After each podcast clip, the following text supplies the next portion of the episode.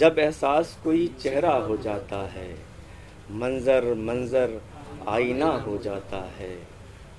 अपने अंदर जंगल भी है, बस्ती भी। अपने अंदर जंगल भी है, बस्ती भी। इसीलिए गुम हर रास्ता हो जाता है। माली चाहे कितना भी चौकन्ना हो, फूल और तितली में रिश्ता हो जाता है। अब लगता है, ठीक कहा था गालिब ने, बढ़ते बढ़ते दर्द दबा हो जाता है।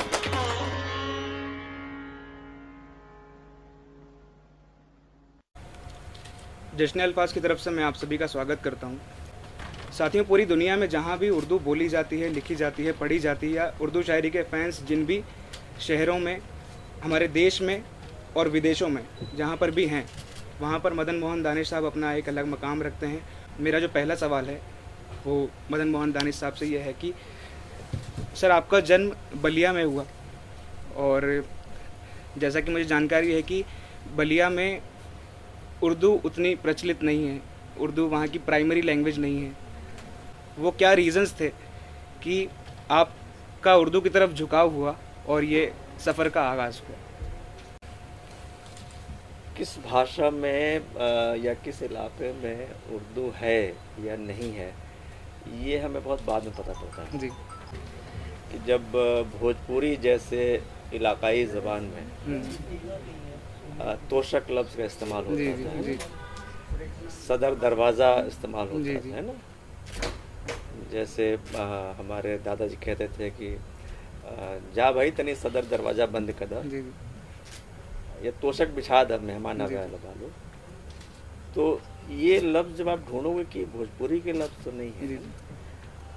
हज़ारों मील दूर से सफ़र करते हुए लुढ़कते फुड़कते आए हैं और हमारी बोली में कब घुस गए रच बस गए मिल गए पता नहीं। तो ये हमें खुद पता नहीं पड़ता कि हम क्या बोल रहे हैं। तो ये ज़बान जब आपकी बचपन से आप दबीज़ पर्दे जब इस्तेमाल करते हम्म। हैं तोशक इस्तेमाल करते हैं सदर दरवाज़ा इस्तेमाल करते हैं तो ये तो सब फारसी से आए हुए लफ्ज़ हैं सब। और आप वहाँ की इलाकाई ज़बान एक भोजपुरी भोजपुरी हम्म। में इस्तेमाल कर रहे हैं। हिंदी में भी नहीं या हिंदुस्तानी में भी नहीं। तो ये बड़ा दिलचस्प होता है इन सबको जानना लफ्ज़ों के सफ़र को और भाषा के सफ़र को। मुझे भी लगता था कि ये सब मैं नहीं पढ़ा हूँ। लेकिन फिर ये धीरे धीरे कहीं और फिर जो जिस जो गाँव था उसका जो कंपोजिट कल्चर था उसमें दोनों तरह की आबादियाँ थी और बड़ी एक रचाव के साथ रहती थी। कि अगर देर हो जाए तो ये समझिए कि मैं किसी अपने दोस्त या खाना खा लिया, मेरी माँ समझ लेती थी ना तो ये रचाव था। अब उसमें बात ये होती है कि जब आप सुबह उठते हैं और आपको संस्कृत के श्लोक याद कराए जाते हैं और शाम होती है तो गाँव का जो परिदृश्य होता था पहले संभवतः आज भी हो तो अ, बाहर चारपाई जो ओसारा बोलते हैं उसको दालान बोलते हैं कहीं कहीं ना तो वहाँ चारपाई या चौकी होती थी उस पर बैठते हैं लोग और गाँव में रातें जल्दी होती हैं सात साढ़े सात बजे आठ बजे आमतौर पर लोग सो जाते हैं। तो मानस का पाठ करने के लिए हमारे दादाजी बोलते थे करो लालटेन रहती थी रोशनी के लिए। और उसमें मतलब आसपास के लोग भी सुनने आ जाते थे कोई निकल रहा जा रहा किसी काम से तो अभी आके बैठ गया। आ, वो खैनी टूना भी खाते रहते थे मानस भी सुनते रहते थे उससे बात भी करते रहते थे। तो ये एक रोज़ का क्रम था। आधा घंटा मुझे पढ़ना है मानस सस पर पढ़ना है। दादाजी सुबह जो सुबह श्लोक याद कराए थे वो दूसरे दिन पूछते थे जी। वो बताओ और उसके अर्थ बताओ। जी। और फिर मानस के पे जब पढ़ता था तो उसके भी अर्थ बताते थे। कभी कबीर के दोहे कभी रहीम के दोहे। तो इस तरह से जब आप एक कल्चर में धीरे धीरे बढ़ते हो ग्रो करते हो तो पोइट्री के कुछ एसेंस कुछ एलिमेंट आपके अंदर कहीं आते हैं। हम्म, आप उससे बच नहीं सकते?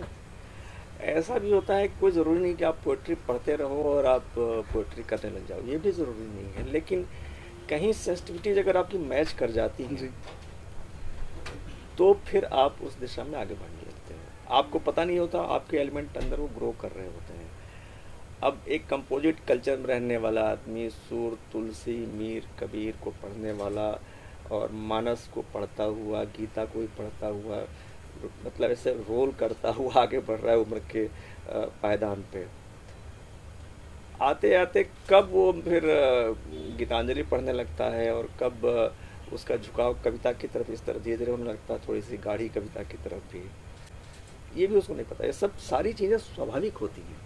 कोई ऐसा कारण एक कारण नहीं होता कि जिसकी वजह से आप कविता की तरफ़ चले गए कि कोई लाइफ का ऐसा टर्निंग पॉइंट आया और आप कविता की तरफ़ मुड़ गए। ये बहुत लंबा प्रोसेस है जैसे लफ्ज़ों के बनने का प्रोसेस है जैसे चीज़ों के होने का प्रोसेस है। आप अगर सामने का ले लो ना जैसे हम घर में हम रसोई में रसोई हम्म, बनाते हैं हम्म। तो उसका भी प्रोसेस है कि हम चाहें कि तेज़ आँच करके और जल्दी से बना दे कोई चीज़ संभव नहीं है। जितना समय लगना है जो चीज़ पकने के लिए जो कम आँच पे पकेगी वो कम आँच पर ही पकेगी और उतनी ही देर पकेगी है ना? उसके बिना वो मज़ा नहीं आएगा स्वाद लुत्फ नहीं आएगा उसमें ना? तो हर चीज़ की एक प्रक्रिया एक प्रोसेस है। उस प्रोसेस के तहत ही जब आप उसमें आ जाते हो उस प्रोसेस में तो आप कुछ ऐसा लगने लगता कि आप कुछ लिखने के रास्ते पर हो, सोचने के रास्ते पर हो।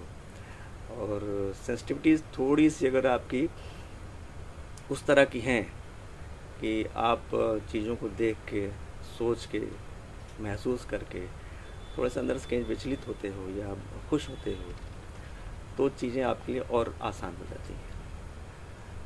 ये मैं महसूस करता हूँ अपने जीवन में क्योंकि जीवन का जो शुरुआती हिस्सा था थोड़ा कठिन था। तो सेंसिटिविटीज हो सकता है कि ज़्यादा उम्र से पहले हम्म। थोड़ी सी अंदर विकसित हो गई होंगी ऐसा लगता है मुझे। ये मेरा अपना सोचना है हो सकता है कि न भी हो। कई कठिन परिस्थितियाँ आपके सामने आती हैं तो आप उम्र से पहले बड़े होने लगते हो।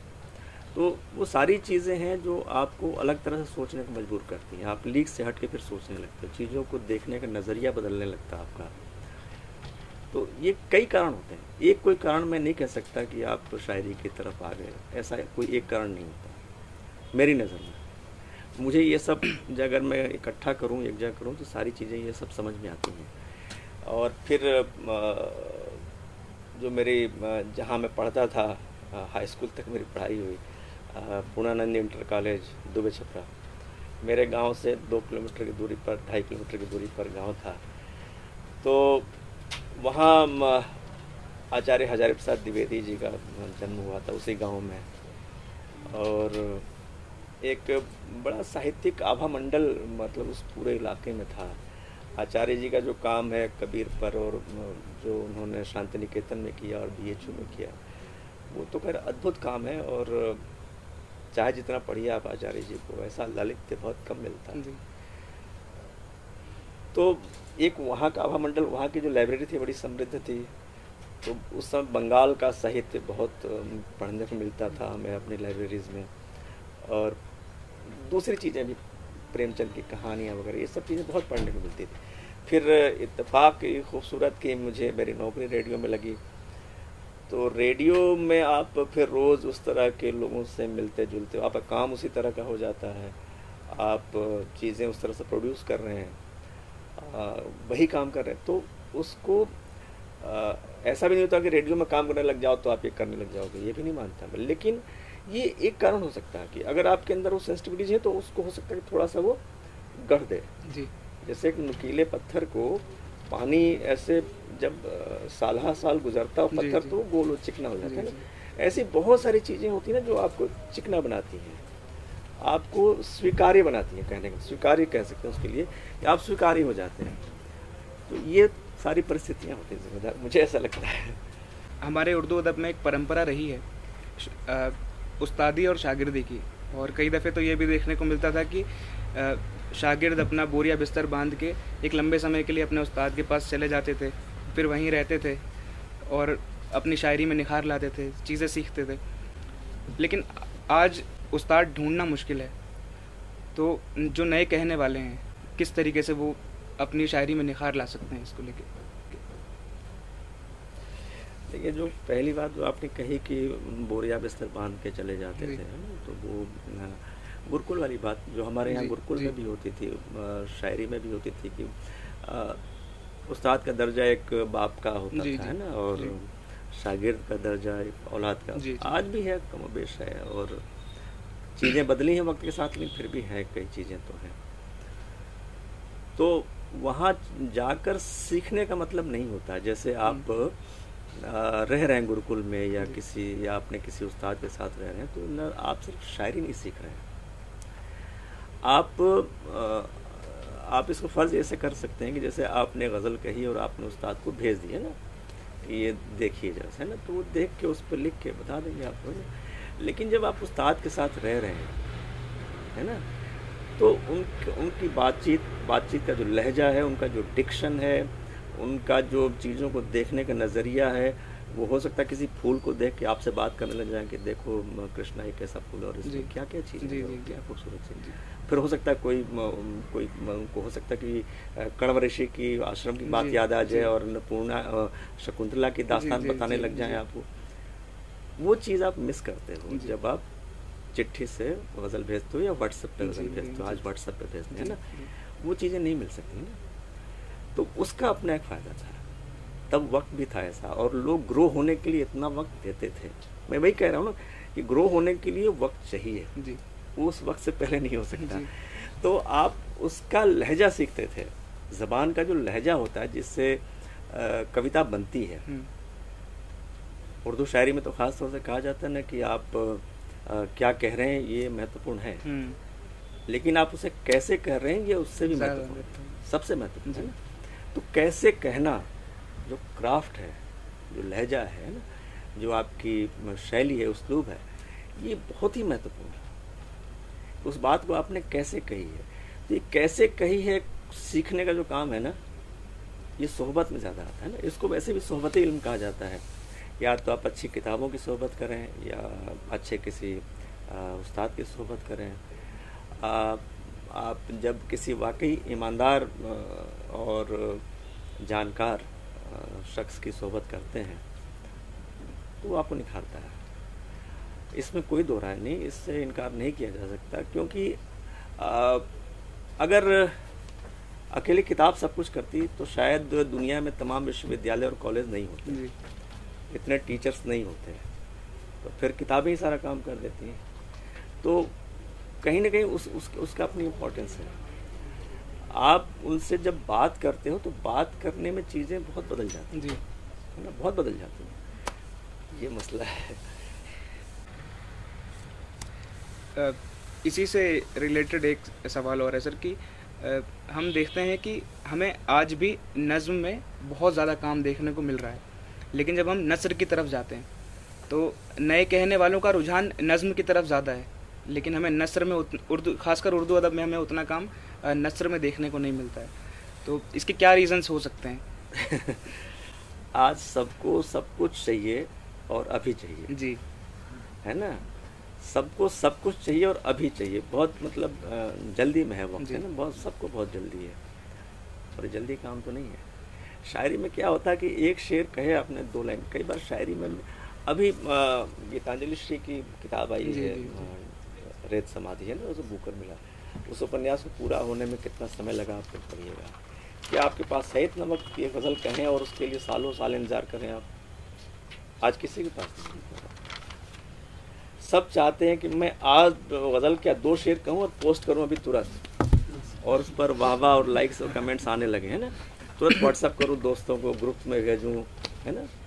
तो ये जल्दी ना मैं फिर वही कह रहा हूँ प्रोसेस है पूरा एक प्रक्रिया है। ये नज्म और नस्र में जो फ़र्क आया है ये भी उसी की वजह से है। जी। सब कुछ चाहिए और अभी चाहिए। नस्ल अभी तो नहीं होता। है नस्र को समय चाहिए टाइम चाहिए। मैंने अभी आपको ताज़ा मिसाल दी। जी जी।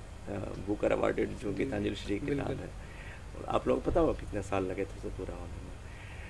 तो ये टाइम टेकिंग काम है नस्र का। कविता से कठिन हो जाता है गद्य लिखना। जी। गद्य जिसको गद्य कहते हैं। जी। वो छोटे छोटे वाक्य और प्रेमचंद है देखो हम्म। कैसा मतलब और ऐसा मतलब कविता की तरफ़ बहाते हुए अपने साथ ले जाता है। आप शुरू कर दो बस। आप बहते हुए चले जाओगे। हजारे प्रसाद द्विवेदी जी को पढ़ो आप जो लालित्य मिलेगा ना उनके निबंधों में निबंध जो होते हैं कितने कई बार नीरस होते हैं बहुत नीरस होते हैं। लेकिन जो लालित्य आप बहते हुए चले जाते हो। तो लेकिन उसके लिए आपको चाहिए वो सब। आप आप मैं आप सबको कहूँगा कि अगर आप जिस भी विधा में काम कर रहे हैं उसमें अभियान साहब कुंतलों को पढ़े आप लोग। उसमें जो शकुंतला की सेंसिटिविटीज हैं जिस तरह से वो कण्व ऋषि के आश्रम से विदा होते हुए लताओं से लिपट लिपट के विदाई ले रही हैं। और एक एक लता के एक एक पौधे का एक एक पेड़ का नाम भी रखा हुआ नाम ले लेके कह रही हैं। और अपनी सखियों को हिदायत भी दे रही हैं कि देखो ये इसको इस वक्त में पानी देती हूँ। ध्यान रखना इसका इसका ये नाम है। ये नाम नहीं लोगी तो नाराज़ हो जाएगा। तो ये सेंसिटिविटीज़ ना आपको अलग अलग चीज़ें पढ़ने से मिलेंगी। हम कई बार कहते हैं कि और ये जो है ना ये सारी चीज़ें पढ़ने में वक्त लगता है। उस्ताद ये करता है कि आपको पाँच मिनट बता देता है। क्योंकि उसने आप वो पाँच मिनट पर वो भी नहीं बताता। वो भी चालीस साल बाद पाँच मिनट बताता है। जी जी जी। बिल्कुल। चालीस साल उसने भी काम किया है। तब वो चालीस साल और पाँच मिनट में ये चीज़ बताता है। तो ये अभी फ़र्क आपको बताया मैंने। उस्ताद का जो सही हम्म। उस्ताद होता है ना वो ये काम करता है। एक सवाल यह है सर मेरा कि शेर में जिस तरीके से लफ्ज़ बरते जाते हैं और शेर में एक लफ्ज़ बरतने से शेर का मैार ही बदल जाता है। ऐसी क्या चीज़ें हैं जिनको शेर में लाने से बचना चाहिए? दरअसल क्या होता है ना कि एक लफ्ज़ कई बार आ, बहुत बड़ा फ़र्क पैदा कर जी। शेर में है ना? जी। और उस एक लफ्ज़ से कई बार शेर बहुत अच्छा बन जाता है हम्म। और कई बार बहुत हल्का हो जाता है हम्म। ना? अब इसे फ़र्ज़ करिए कि आप ऊपर कह रहे हैं अता कर दो है ना? जी। है ना? अता लफ्ज इस्तेमाल किया है ना? देने के लिए ना हम्म। दे दीजिए हम्म। अता। में थोड़ी विनम्रता का भाव अतिरिक्त आ जाता है और नीचे कोई बहुत आप जदीद मिसरा इस्तेमाल हम्म। करते अब मैं शेर इस्तेमाल करूँ यहाँ ना किसी उसमें नेगेटिव सेंस में तो अच्छा नहीं होगा। मैं हो सकता आप ऑफ़ द माइक आपको फिर बता दूँ सारी चीज़ें। लेकिन मैं जो आपको समझाना चाहता हूँ जैसे अब अब एक दाग की सलाह है मैं आपको शेयर कर सकता हूँ लेकिन मुझे शेर हूँ बहू नहीं याद है। हम्म। तो उसको ठीक से बरतना भी मतलब अच्छी बात नहीं है लेकिन उसका मैं मतलब बताता हूँ आप लोगों को कि ज़माना आप समझिए कोई अपनी कब्र में पड़ा हुआ है और वो कह रहा कि ज़माना देखने आया है मुझको। ये शेर का मतलब है ना। अब शागिर्द ने कह के दाग के पास गज़ल पहुंचाई। दाग ने उसमें अगर आप लोग उर्दू स्क्रिप्ट से वाकिफ़ होंगे तो आया है में नुक्ता लगता है। उस नुक्ते को नीचे से उठा के उन्होंने ऊपर कर दिया। तो वो हो गया आता है। ज़माना देखने आया है मुझको और ज़माना देखने आता है मुझको। जी। एक दिवंगत आदमी को ज़माना देखने आया है मुझको और ज़माना देखने आता है मुझको में क्या फ़र्क हो गया ये आप खुद महसूस कर सकते हैं। ज़मीन से उठ के शेर आसमान में पहुँच गया ना। ज़माना देखने आया है मुझको ये वन टाइम इवेंट हो गया ना। और ज़माना देखने आता है मुझको ये लाइफ टाइम हो गया। मतलब एक कॉन्टीन्यूस लाइफ टाइम प्रोसेस हो गया ये। तो एक लफ्ज़ में कई बार क्या एक मात्रा में फ़र्क आ जाता है एक हर्फ से भी फ़र्क आ जाता है शेर में। ये आप पर निर्भर है कि आप चीज़ों को देखते कैसे आप देखेंगे तो लफ्ज़ आपके पास आएँगे। अब उन लफ्ज़ों को चुनना, जैसे रद्द कबूल की जो एक योग्यता होती है, सलाहियत होती है ना वो चीज़ों को पढ़ने और उनको समझने से आती है कई बार। हम जितनी चीज़ें पढ़ते हैं उसमें हमारे लफ्ज़ों का जो भंडार है ना, वो बढ़ता जाता है। लफ्ज़ हमें कहाँ से मिलते हैं? कोई कोई ख्याल आया तो लफ्ज़ कहाँ से मिलेंगे हमें? हमारा लफ्ज़ हमें ब्रेन ही तो देगा ना, वो कहाँ से देगा? तो वो उसके पास जो आपने फ़ीड किए हुए लफ्ज़ हैं, वही तो देगा। कोई स्थिति अगर आई आपके सामने कि ये बात कहनी है तो उस बात को कहने के लफ्ज़ ब्रेन आपको within fraction of seconds दे देता है कि आप ये बात कहिए, इस तरह से कहिए। ये लफ्ज़ इस्तेमाल कर लीजिए, है ना? दो चार पाँच लफ्ज़ जो है हाथ उठा के खड़े हो जाते हैं कि हमें बरत लीजिए ना? आप उसमें से एक ले लेते हैं। हो सकता है आपके पास लफ्ज़ों का भंडार ज़्यादा हो। तो जब ज़्यादा होंगे तो ऑप्शन ज़्यादा होंगे। आप उसको उसको फिर बरतोगे जो बिल्कुल अप्रोप्रिएट होगा। तो मैंने जैसा कहा प्रोसेस है उसमें आपके पास शब्द भंडार भी ज़्यादा होना चाहिए। जब आपके पास शब्द भंडार नहीं होंगे तो आप उसी दो चार लफ्ज़ों में से एक कोई लफ्ज़ लोगे। और आपकी नज़र और फिर एक बात यहाँ जो मैं कहना चाहता हूँ कि अगर आप उर्दू शायरी कर रहे हैं या हिंदी कविता कर रहे हैं अगर आप उर्दू शायरी कर रहे हैं और आप निराला को नहीं पढ़ रहे हैं या केदारनाथ अग्रवाल को नहीं पढ़ रहे हैं रघुवीर सहाय को नहीं पढ़ रहे हैं या अभिज्ञान शकुंतलम को नहीं पढ़ रहे हैं तो आपके अंदर वो सेंसिटिविटीज कैसे आएँगी? वो ताजगी कैसे आएगी? ताजगी सिर्फ़ हम जो कर रहे हैं वही सिर्फ़ देखते रहने से नहीं आता। मैं अभी थोड़ी देर पहले बात कर रहा था कि मतलब कलाएँ आपस में इतनी अंदर से गुथी हुई हैं कि आप उनको अलग अलग करके नहीं देख सकते। एक कविता में कई बार एक कहानी होती है। जी। एक कहानी में पता लगे एक संसार है पूरा। आप आप एक शेर में संगीत की कितनी धुनें आप महसूस कर सकते हो कितनी गूंजें उसमें होती हैं। और सीधी सी बात यह है कि जब आप शेर कह रहे हैं तो उसमें जो आपका एहसास है और लफ्ज़ है आपस में मतलब ऐसे टकराएँ कि झनकार पैदा गूंज पैदा हो, तब तो बात बनती है।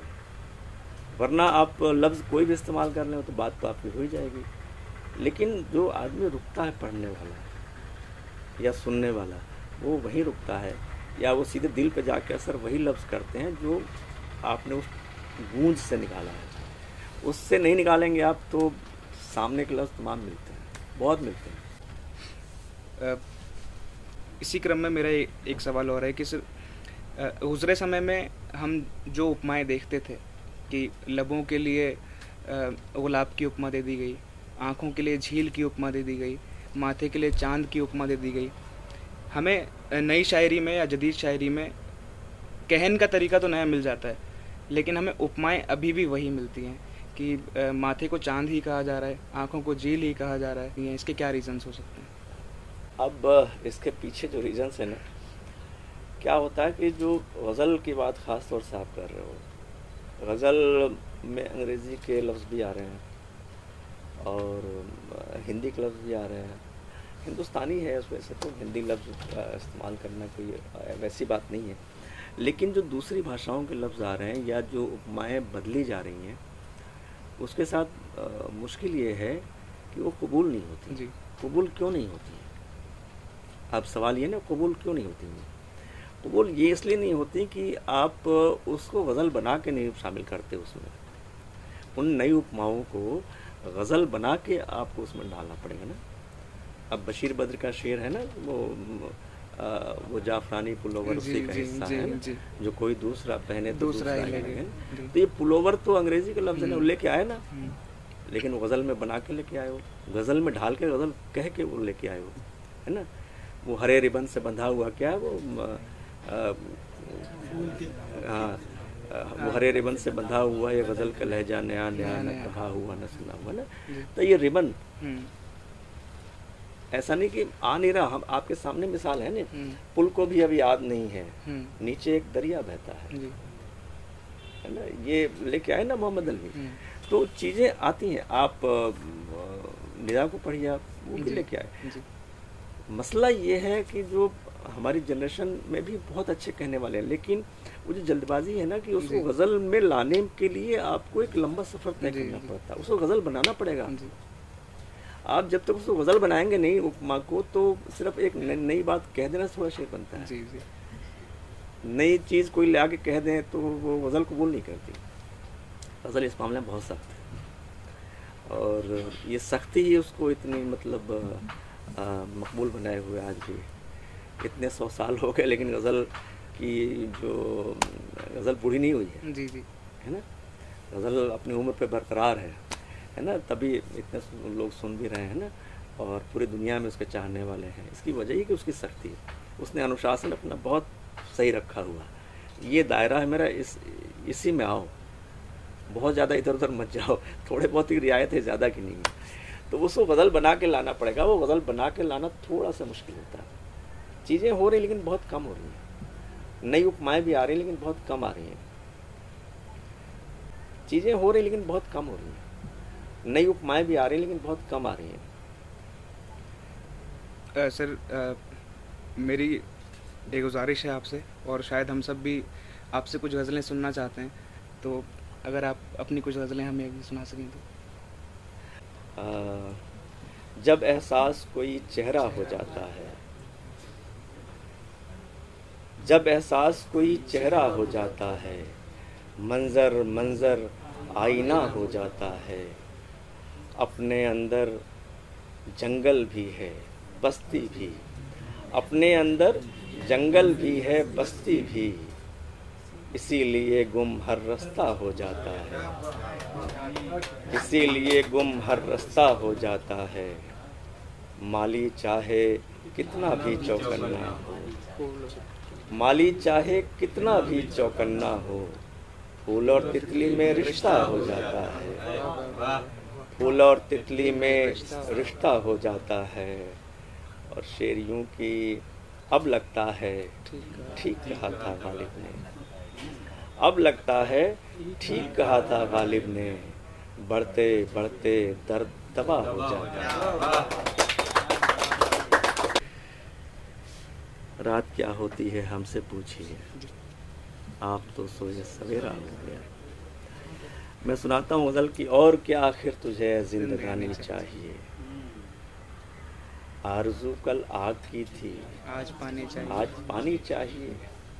अब आप लोगों को तो जबानी याद है। आरज़ू कल आग की थी आज पानी चाहिए। आ, इसको हंसने के लिए तो उसको रोने के लिए। इसको हंसने के लिए तो उसको रोने के लिए। वक्त की झोली से सबको एक कहानी चाहिए। वक्त की झोली से सबको एक कहानी चाहिए। ये कहाँ की रीत है जागे कोई सोए कोई ये कहाँ की रीत है जागे कोई सोए कोई। रात सबकी है तो सबको नींद आनी चाहिए। रात सबकी है तो सबको नींद आनी चाहिए। अब देखिए ये शेर जो है ना मशहूर ज़माना है ना लोगों ने मशहूर कर दिया इसे। अब जो भी है मुझे तो नहीं पता क्या है शेर में। लेकिन जो एक पुरानापन आ जाता है ना जी जी। शेर में पुरानापन आ जाता है ना। तो जो नया शेर आप सुनकर जिस तरह से चमक उठते हो ना और आप खुश खुश होते हो और आपकी तालियाँ आती हैं तो वही शेर जो आपको कुछ समय पहले बहुत अच्छा लग रहा था और आप उस पर झूम रहे थे उसको सुन के आपको उतनी खुशी नहीं होती। क्योंकि पुरानेपन का अपना एक मकाम है। जी, जी। एक शेर है ना कि लेकिन ये पुरानापन जो है ना ये बहुत काम की चीज़ है। सुनेगा कि वो वो भी शेर सुनाता हूँ आपको ना जो पुरानेपन वाला आ, किसी का हौसला होना था मुझको तो हर रुत में हरा होना था जी मुझको। जी जी। तो हर रुत में हरा होना था मुझको नहीं छोड़ा पुराने पन को अपने। नहीं छोड़ा पुराने पन को अपने। इसी से फिर नया होना था। पुराने पुरानेपन में नया नहीं है ये मतलब सोच लेना बहुत गलत कर रहे होंगे अगर हम ऐसा सोच लेते हैं तो। हम नया भी होंगे तो उसी पुरानेपन के साथ ही होंगे। पत्थर पहले खुद को पत्थर करता है। पत्थर पहले खुद को पत्थर करता है। उसके बाद ही कुछ कारीगर करता है। पत्थर पहले खुद को पत्थर करता है उसके बाद ही कुछ कारीगर करता है। एक जरा सी कश्ती ने ललकारा है। एक जरा सी कश्ती में ललकारा है। एक जरा सी कश्ती ने ललकारा है। अब देखें क्या ढोंग समंदर का। तो अब जैसे इसमें ढोंग लफ्ज है ना इसका बदल और कुछ नहीं है। जी। और जो समंदर करेगा वो ढोंग ही होगा। जी। है ना? तो अगर आप ढोंग की बजाय कुछ और इस्तेमाल करते हो तो इसकी जो ये जो असर है ना उसका वो कम हो जाएगा। तो ये मैं कहना चाह रहा था ना अब देखें क्या ढोंग समंदर करता है। कान लगाकर मौसम की बातें सुनिए। कान लगाकर मौसम की बातें सुनिए। कुदरत का सब हाल उजागर करता है। कान लगाकर मौसम की बातें सुनिए। कुदरत का सब हाल उजागर करता है। उसकी बातों में रस कैसे पैदा हो? उसकी बातें में कैसे पैदा हो? उसकी बातों में रस कैसे पैदा हो? बात बहुत ही सोच समझ कर करते है।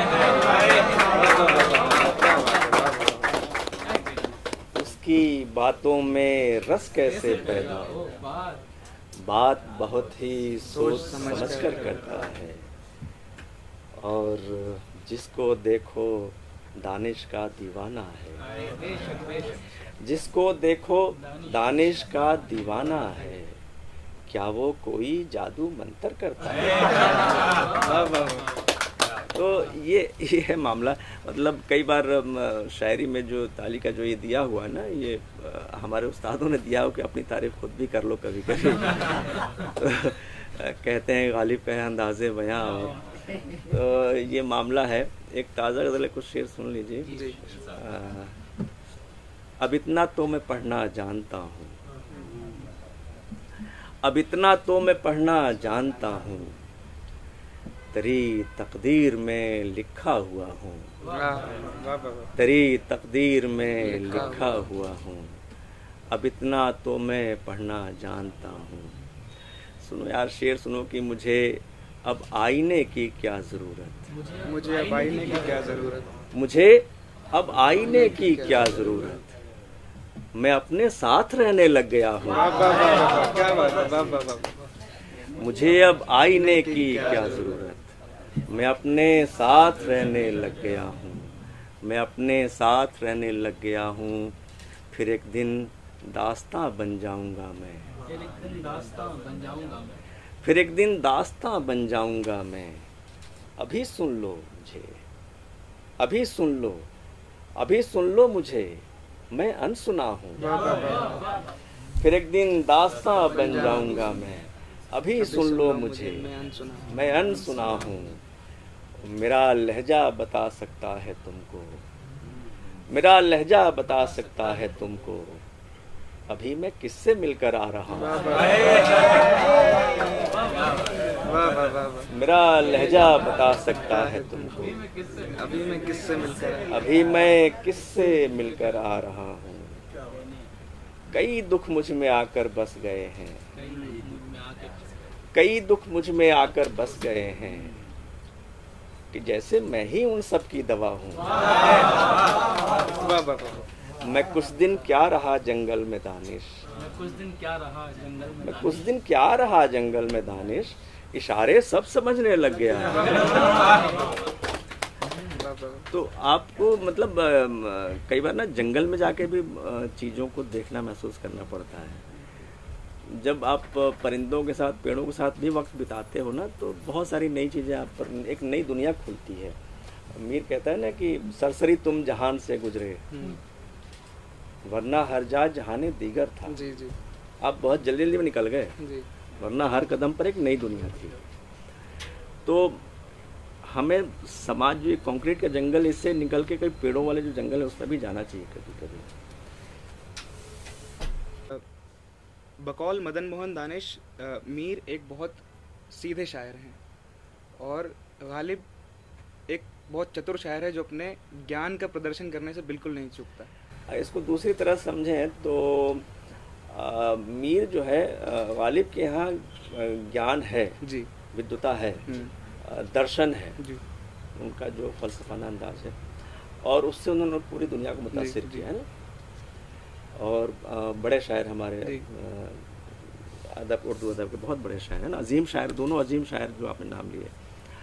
लेकिन मीर की जो पहचान शिनाख्त है अलग से ना वो उनकी मासूमियत जी। उनकी सादगी वो ज्ञान को थोड़ा सा कई बार किनारे रख के बिल्कुल मासूम बन जाते हैं बिल्कुल सादगी। इश्क बिन ये अदब नहीं आता। दूर। बैठा गुबारे मीर उससे। इश्क बिन ये अदब नहीं आता। मेरे सलीके से मेरी निभी मोहब्बत। जी जी। तमाम उम्र में नाकामियों से काम लिया है। ना तो कहता है कि मतलब नाकामियों से काम लेने वाला जो शायर है बताइए कमाल। तमाम सुख को तमाम चकाचौंध को रौनकों को तज के और आप अपने नाकामियों को मतलब ऐसा बना लेते हैं अपने लिए कि वो काम आ जाए ना। अब जैसे गालिब इसी बात को कहते हैं। दूसरी तरह से वो मामला भी दूसरा है हालाँकि दर्द का हद से गुजरना है दवा गुजरना वो मीर का अपना अपनी नज़र है वो हम्म। कहते हैं नाकामियों से काम लेने काम। तो दोनों अपनी अपनी जगह बड़े शायर हैं। लेकिन दोनों को अब जब हम पढ़ते हैं तो दोनों को पढ़ने की हमारी नज़र होनी चाहिए। जी। उस अगर नज़र से पढ़ते हैं तो फिर दोनों समझ में आते हैं वरना दोनों में बड़ा कॉम्प्लेक्स पैदा हो जाता है। मीर को पढ़ते हुए आपके मतलब शेर आपके साथ हो लेते हैं। गालिब कैसे पचासों शेर हैं जो आपको हमेशा याद रहते हैं और मौके मौके पर याद आते रहते हैं। आप बहुत परेशान हैं तो गालिब याद आ जाएगा रहिए वैसी जगह चल कर जहाँ कोई ना हो। हम सुखन कोई ना हो और हम जबां कोई ना है ना? ऐसे वो कोटेबिलिटी गालिब खूब है। वही बात मीर के यहाँ लेकिन मीर के यहाँ जो मासूमियत है ना वो उनकी अपनी अलग पहचान। जी। और शायद इसीलिए उन्हें खुदा सुखन जी जी। शायद इसीलिए खुदाए सुखन भी हम्म। कहा गया। मीर का जो शेर है अब कितने लोग ये मानते हैं कि यही जाना कि कुछ न जाना कुछ न जाना सो भी एक उम्र में हुआ मालूम। बाकी ये कितना मतलब मुश्किल है।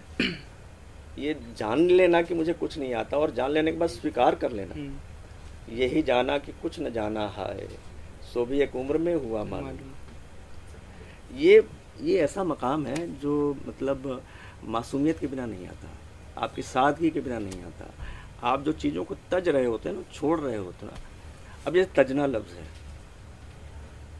ये त्यागने के जो कबीला ना जो ख़ानदान है उससे बना हुआ है लेकिन ये अपना एक अलग इम्प्रेशन छोड़ता है अपना अलग स्वभाव छोड़ता है। तो जब आप चीज़ों को तज रहे होते हो ना तब ये मकाम आता है जब आप कहते हो कि यही जाना कि कुछ नहीं कुछ जाना जाना। सो भी एक उम्र में हुआ मालूम मीर ये। जी अब जब हम खुद को एज अ शायर देख रहे होते हैं और हमारे पास कोई कलाम होता है हमारा कोई हमारी कोई पुरानी गज़ल है और हम उसको कुछ वक्त बाद छेड़ते हैं और फिर हम उसको कुछ कुछ वक्त बाद फिर छेड़ते हैं या फिर हम कभी उसको तर्क कर देते हैं तो किसी भी कलाम में कब तक गुंजाइश रहती है कि उसको छेड़ा जा सकता है? या फिर किस जगह पर आकर फिर उसको तर्क कर सकते हैं? आप अपने कलाम को जब आप कहते हैं ना, जब आप शुरुआत करते हैं तो मतलब जब लिखने के जो शुरुआती इब्तदाई दौर होता है, तब तब की बात मैं बताता हूँ, फिर उसके बाद वाला प्रोसेस बताता हूँ, जो जो मैंने समझा है। आम तौर पे होता ये है कि जो शुरुआत जब हम कर रहे होते हैं तो हमारे मन में बहुत सारे ख्याल होते हैं। एक बात को कहने के लिए बहुत सारे लफ्ज़ मिल जाते हैं हमें। और लफ्ज़ भी मतलब कई बार बड़े कठिन से होते हैं और भारी भरकम से लफ्ज़ आते हैं। आसानियाँ बड़ी दुश्वारी से आती हैं। आसान कहना थोड़ा सा मुश्किल है है ना? लेकिन नामुमकिन नहीं है। तो जब आप कहने बैठते हो तो कोई, जब आप शेर कहते हो तो आपको लगता है कि मैंने बात कह दी है। है ना? क्योंकि आपके दिल में वो बात है। तो आप जब कहते हो तो आप जब पढ़ते हो तो कह, लगता है कि आपने कह दी है बात। लेकिन होता दरअसल ये है कि वो जब सुनने वाला सुनता है या पढ़ने वाला पढ़ता है तो उसको कुछ ठीक ठाक नहीं समझ में आती बात, है ना? उसमें दोनों चीज़ों फ़र्क ये होता है कि जो आपके दिल में है, वो कागज़ पे नहीं उतरा है। आपके जहन में इसलिए लगता है कि आपने उतार दिया है। तो वो फ़र्क वहाँ हो जाता है ना? आपको पढ़ के लगता कि यार मैंने तो शेर बिल्कुल सही कहा है। क्योंकि आपने सारी चीज़ें सोची हुई है कि ये बात है इसमें। ये बात से है, इसलिए आपको नज़र भी आ रही है। सुनने वाला सुन रहा है, उसको नहीं समझ में आ रहा। तो आपको लगता है कि यार ये बात तो नहीं बनी है ना? उससे निराशा होती है ना? तो इसलिए जब आप शेर कह लें तो उसके दो, चार, पाँच छः दिन, एक हफ़्ते बाद आप उसको उठा के पढ़ें कि क्या वाकई इस शेर में वही बात है जो आप कहना चाह रहे थे? ये शुरुआती दौर की बात बता रहा हूँ अगर आपको लगे, आपको खुद लग जाएगा।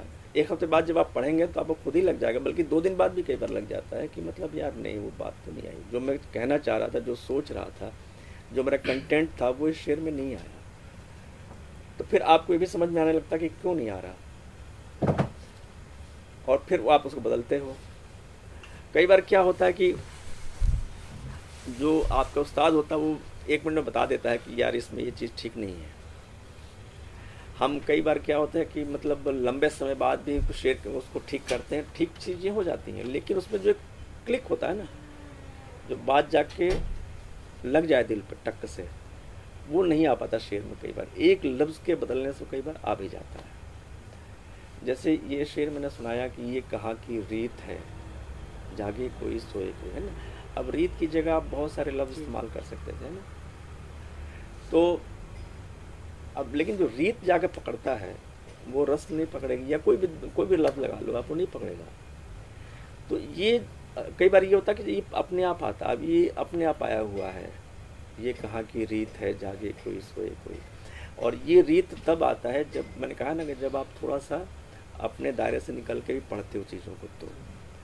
अन्यथा रीत आना कठिन हो जाता है। बस इस तरह के लफ्ज़ आने कठिन हो जाते हैं। फिर कई बार होता है कि एक शेर बहुत सालों साल में मुकम्मल होता है कई बार।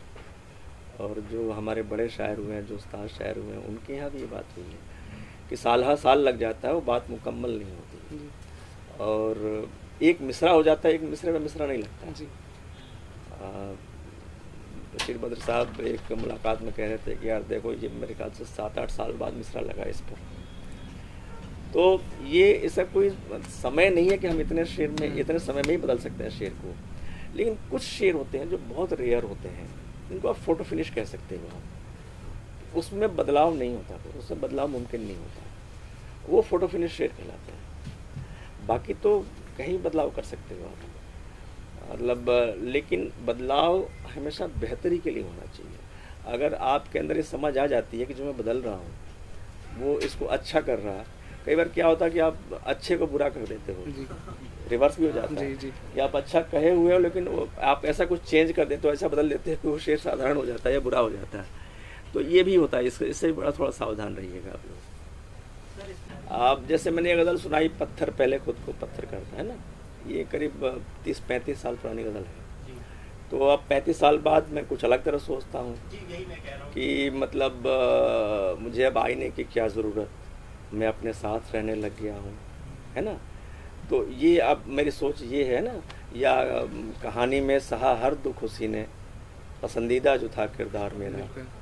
तो ये बातें बदलती जाती हैं आपके अनुभव का दायरा बदल जाता आपको चीज़ों का देखने का नज़रिया बदलता जाता है तो बातें बदलेंगी। मैं जो कह रहा हूँ कि जो पत्थर पहले आपने कहा पैंतीस साल पहले, वो उसको, वो उस उम्र की कही हुई चीज़ है। उसको बदलेंगे आप तो वो बिगाड़ लेंगे आप उसको। आप उसको मत बदलिए। उसको तो वो वही रहने दीजिए।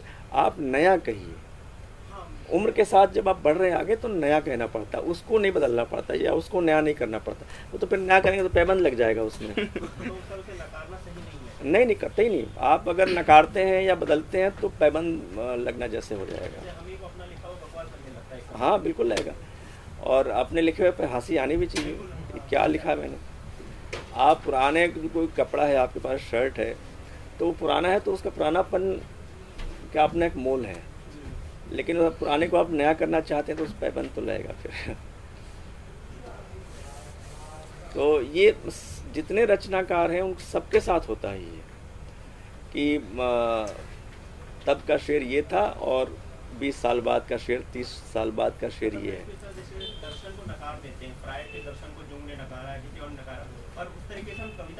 है नहीं नहीं कविता को तो नकारना भी नहीं चाहिए। उम्र के साथ आप बदलते हैं आपकी सोच बदलती है लेकिन कविता कैसे बदलेगी? वो जो शेर है आपकी उस उम्र का प्रतिनिधित्व कर रही है। अब जब हम इस उम्र में आते हैं तो कहते हैं कि उम्र होती है पुरानी हर दिन तजर्बा रोज़ नया होता है। तो तब आप ऐसे शेर कहते हैं ना ज़िंदगी रूप बदल लेती है। सिर्फ़ मर जाने से क्या होता है। तो तब आप ये शेर कहते हैं। और तब आप उस समय ये कहते हैं कि जिसको देखो दानिश का दीवाना है जी। क्या वो कोई जादू मंत्र करता है? तो इसको बदलना नहीं चाहिए। अगर आप बदलेंगे तो इसमें पैबंद लग जाएगा। तो कितने लफ्ज़ बदलेंगे आप इसमें से?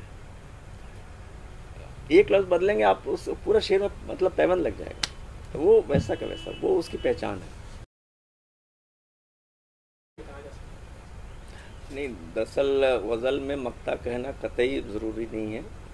जो एक पहले फॉर्मेट था वो उसमें बहुत सारी चीज़ें बदली हैं। जो उस्ताद होता था वो आपको तखल्लुस दे देता था। आप एक तखलस रखते थे। और उस तखल्लुस से पहचान होती थी कि मतलब ये आप ही गज़ल है ना? मीर की गज़ल है या गालिब की गज़ल है ना? मीर उन्नी बाज आँखों में सारी मस्ती शराब की सी। तो लेकिन वक्त के साथ समय के साथ चीज़ें बदली हैं बहुत बदली हैं। अब सवाल ये है कि मक्ता जो आप कह रहे हैं कि कहना तखलस का इस्तेमाल जब हम करते हैं बल्कि तखलस का ही क्या? गज़ल में एक एक चीज़ का चाहे रदीफ़ हो काफिया हो। मैं मकते पे आता हूँ लेकिन पहले उससे पहले एक और अहम बात जो मुझे अभी समझ में आ रही है बता दूँ आपको। अ, कई बार क्या होता है रदीफ़ है जैसे है ना? तो रदीफ़ को अ, मिसरे के साथ ऐसा होना चाहिए कि अगर रदीफ़ को अलग कर दो तो बात अधूरी लगे अगर रदीफ़ को हटा दिया आपने और फिर भी बात मुकम्मल लग रही है तो समझिए कि आप गलत हैं। आपने ठीक से ट्रीटमेंट नहीं किया शेर का। अब जैसे समझिए कि खामशी को मेरी दुआ समझो। खामशी को मेरी दुआ दुआ समझो। और जो बोल दूँ हुआ हुआ समझो। है ना? तो अब ये इसको अब समझिए जैसे ना खामशी को मेरी दुआ। दुआ अब अगर हम यहीं रुक जाएँ तो लगेगा ना कुछ अधूरा है। है ना? समझो कहते हैं तब पूरा वाक्य बनता है ना? हम्म, खामशी को मेरी दुआ समझो। मतलब वो समझो बहुत ज़रूरी है वहाँ होना। और जो बोल दूँ हुआ। हुआ अब ये यहाँ भी रुक जाऊँ तो लगेगा बिल्कुल कितना अधूरा एब्रप्ट सा कुछ सेंटेंस है ना? समझो चाहिए। अब जो चीज़ मैंने आपको बताई है, आप इस बात को ध्यान में रखते हुए शेर पढ़ना। आपको अक्सर शेर मिल जाएँगे ऐसे कि अगर आप उस रदीफ को हटा के और शेर पढ़ो तो आपको बात पूरी लगेगी। वो लगता है कि अनावश्यक है। ये रदीफ अनावश्यक है। तो रदीफ का अदा होना, रदीफ का बामानी होना, जो अभी ये प्रशस्त कह रहे थे, उसी तरह से मक्ते का भी बामानी होना, ये बहुत ज़रूरी है। अगर आप कर पाएँ तो। नहीं तो इस्तेमाल तो होता ही अब जैसे मैं एक शेर आप लोगों को सुनाता हूँ। उस गज़ल का शेर सुन लीजिए, फिर मैं बताता हूँ वो। दो तीन शेर सुन लीजिए उस गज़ल के, फिर मक्ते पे आऊँगा ना। एकदम मक्ते पे तो नहीं आया जा सकता। मक्ता मतलब कता कर देना वाइंड अप कर देना, है ना?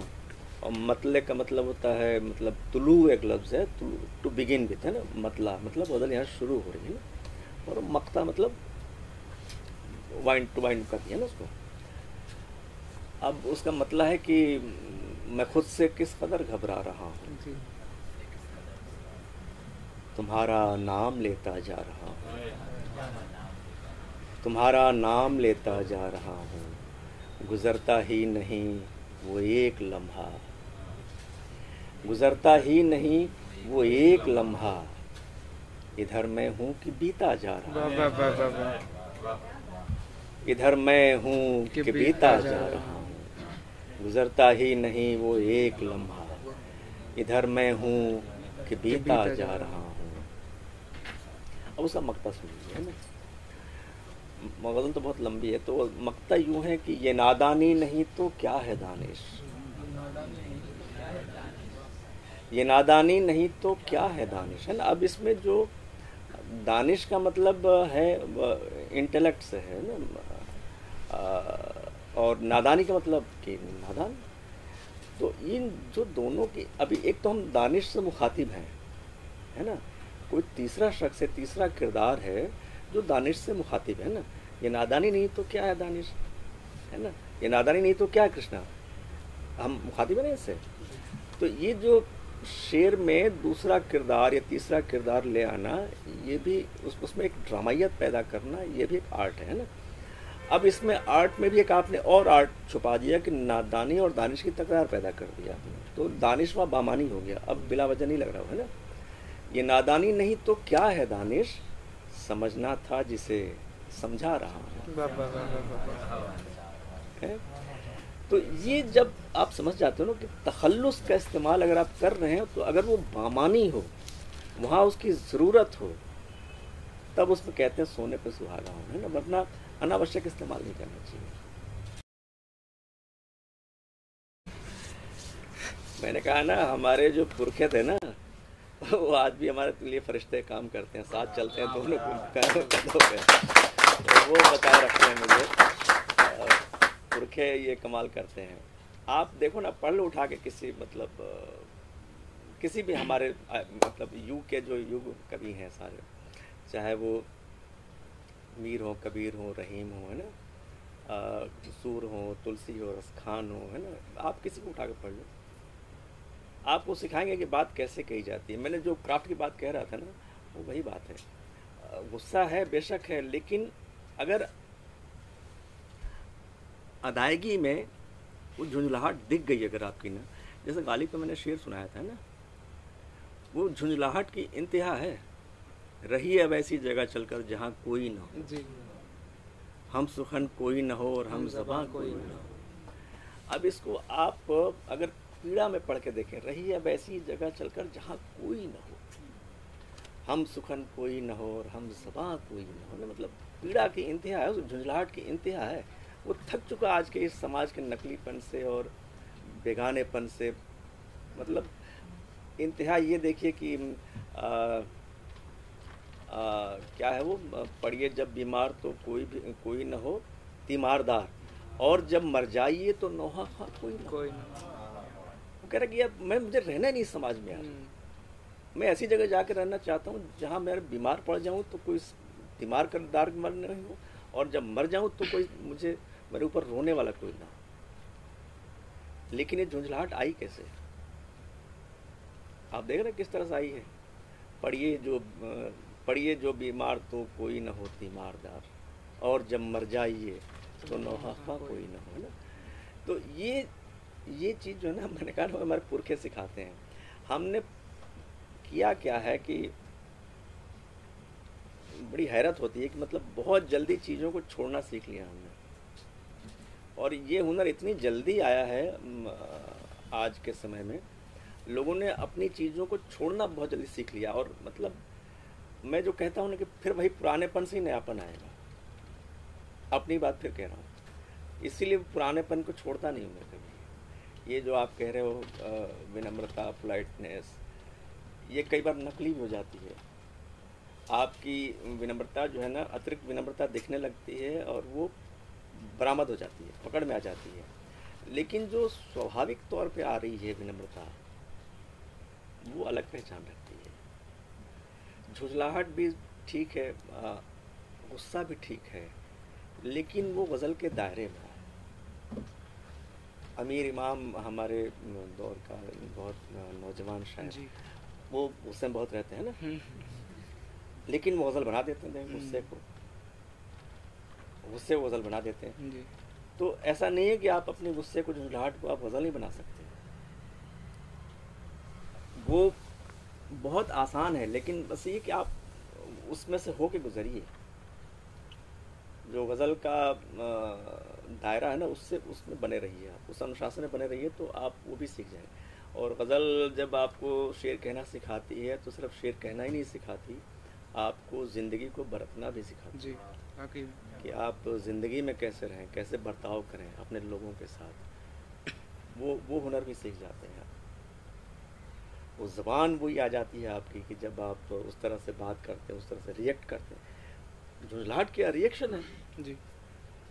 आप आपका रद्द अमल किस तरह का है आ, वो आपकी बात में आएगा या फिर शेर में आएगा? चीज़ों को आप जब देखते हैं दरअसल जो कहते हैं ना कि हम आप बीती को जग बीती बना लेना और जग बीती को आप बीती है ना? तो जब आप जग बीती को आप बीती बनाते हो तो आप बनाते क्या हो? बनने लगता है। जब आप उस, उस दौर से निकलते हो तो आप बनने लगता है अपने आप को। तो वो झुंझलाहट गुस्सा गुस्सा नहीं रह जाता है। मेरा एक मतलब है कि हम अपने दुख को गाने लग गए लेकिन हम अपने दुख को गाने लग गए हैं मगर इसमें ज़माने लग गए मैंने कहा ना जमाने लगेंगे। हम्म, आप ये समझिए कि ज़माने लगे बगैर ये सब हो जाने नहीं। लेकिन ये कि आपको उस रास्ते पर चलना पड़ेगा। आपने अभी ये गलत रास्ता पकड़ लिया ना तो आप विदिशा जाने के बजाय गैरतगंज पहुँच जाओगे आप। वो रास्ता विदिशा वाला तो पकड़ो आप। भले आप धीरे धीरे चलो उस पर आप पहुँच जाओगे विदिशा।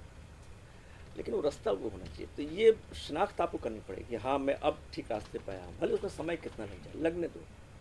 मैंने कहा ना, जल्दी का काम नहीं है ये। और आज कि आप लोगों की मजबूरी है, दरअसल आप लोगों को स्वभाव नहीं है, लेकिन मजबूरी है जल्दबाजी। जो उजलत है ना, लेकिन उजलत बहुत नुकसान करती है। नुकसान भी बहुत कर जाती है और ऐसा नुकसान कर जाती है, इसकी भरपाई बहुत कठिन है। कि शेर कहना तुरंत सोशल मीडिया पर डालना, तुरंत उसके रिएक्शन से खुश हो जाना और चीज़ों को समझे बगैर आगे बढ़ जाना। ये थोड़ा सा है मामला।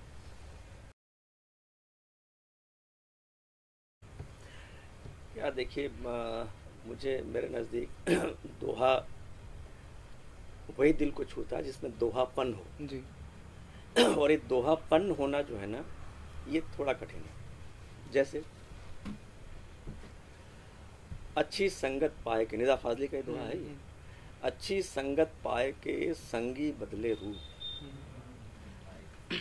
अब ये संगी लफ्ज जो है ना आप साथी कह सकते थे अच्छी संगत पाए के साथी बदले रूप संगी अच्छी उसका डिक्शन अलग है दोहे का। डिक्शन नहीं बल्कि वो उसका दोहापन है। वो तभी समझ में आएगा है ना? अच्छी संगत पाए के संगी बदले रूप जैसे मिलकर आम से मीठी हो गई धूप। है ना? नदिया सींचे खेत को तोता कुतरे आम। सूरज ठेकेदार सा सबको बांटे काम। वाह, वाह, अब ये ठेकेदार है ना? तो ये सिर्फ़ खड़ी बोली में तेरह और ग्यारह की मात्रा में दो पंक्तियाँ कह देना दुहा नहीं होता। है जी। उसी तरह से शेर नहीं होता फाइलातुन फाइलातुन से शेर बनता नहीं। जो फाइलातुन फाइलातुन या छंद विधान जो भी दिए गए हिंदी के या उर्दू के है ना? उसका कोई शाब्दिक अर्थ तो है नहीं। कोई शाब्दिक अर्थ नहीं उसका क्या अर्थ है बताइए ना? फाइलातुन फाइलुन फाइलुन से कोई शाब्दिक कोई अर्थ है? नहीं। है ना? तो फिर क्या है ये? ये क्या है फिर? क्यों क्यों हमें दिया हमारे बुज़ुर्गों ने पकड़ा दिया ये ये लो इसमें शेर कहो? एक फ्रेम ऑफ़ साउंड है। हाँ, ये एक ऐसी आवाज़ों का एक ऐसा मतलब फ्रेम है जिसमें लयात्मकता है। जी। है ना? जिसमें मेलोडी है जिसमें एक रिदम है। और वो वो रिदम है, वो मेलोडी है जो हमारी ज़िंदगी को छूता है। हमारी ज़िंदगी के मेलोडी से, हमारी ज़िंदगी के रिदम से, हमारी सांसों के रिदम से मैच करता है है ना? तो उन सारी बहर जो कहते हैं ना उर्दू व्याकरण में जो बहर होते हैं छंद जिनको बोलते हैं, वो समंदर की जो चलने वाली मौजें लहरें हैं ना, वो उनको कहते हैं। उनमें जो एक लयात्मकता है ना? उनकी जो एक ध्वनियात्मकता, उनकी जो एक क्या कहना चाहिए मेलोडी और रिदम है उस नाम भी उसका इसीलिए बहर रखा गया है ना।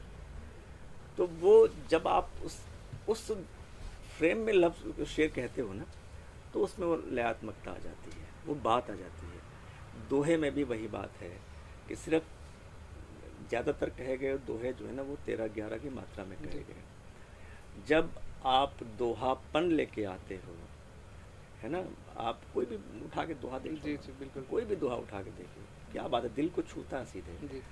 वो सिर्फ़ यही कि दोहापन होना चाहिए हम्म। उसमें। वो जो मिट्टी की खुशबू जो होती है ना वो होना चाहिए। और दो पंक्तियाँ जो है ना आ, ऐसे असर करती हैं जैसे कोई आप ठीक कह रहे थे कि जैसे कोई बहुत बड़ा मतलब कहानी हो ना छोटा करके देखिए जीवन का विस्तार। है आँखों भर आकाश है। बाहों भर संसार। जी। तभी बाहों भर संसार जब आप ले आते हो ना तो आप झूम जाते हो एक नशा सा आता है ना। बिल्कुल बिल्कुल। तो ये दो पंक्तियों में कह देना एक तपस्या है। जो। मैं कह रहा था ना हम अपने दुख को गाने लग गए हैं। मगर इसमें जमाने लग गए। मगर इसमें जमाने लग गए। जो जमाने लगना है ना यही तपस्या है। जिसको गालिब ने कहा था कि दर्द का हद से गुजरना है जाना। तो वो तपने वाले प्रोसेस में तो आओ आप लोग। हम्म, वो दोहापन या शेर में शेरियत तभी आती ना आप लोग सही रास्ते पर हो, तभी बैठ के बातचीत कर रहे हो वरना आप कुछ और कर रहे होते। बहुत वक्त कम है सबके पास है ना? कहीं ना कहीं कुछ ना कुछ कर ही रहे होते आप लोग भी यहाँ नहीं होते तो आप किसी कॉफ़ी शॉप में होते या किसी व्हाट्सएप चैट में बिज़ी होते कोई फ़िल्म देख रहे होते कुछ भी कर रहे होते बहुत काम है। ज़माने में काम की कमी है क्या आप लोगों के लिए? लेकिन आप यहाँ बैठ के बात कर रहे हैं, इसलिए मतलब रास्ते, सही रास्ते पर हैं आप। सर, हम जश्न अल्फाज की तरफ़ से और हम सभी आपका बहुत बहुत शुक्रिया करते हैं कि आपने हमें वक्त दिया और आप सभी यहाँ पर हम हम आप सभी का भी बहुत बहुत आभार व्यक्त करते हैं कि आप सभी इस चर्चा में जुड़े और इसके सहभागी बने। बहुत बहुत धन्यवाद।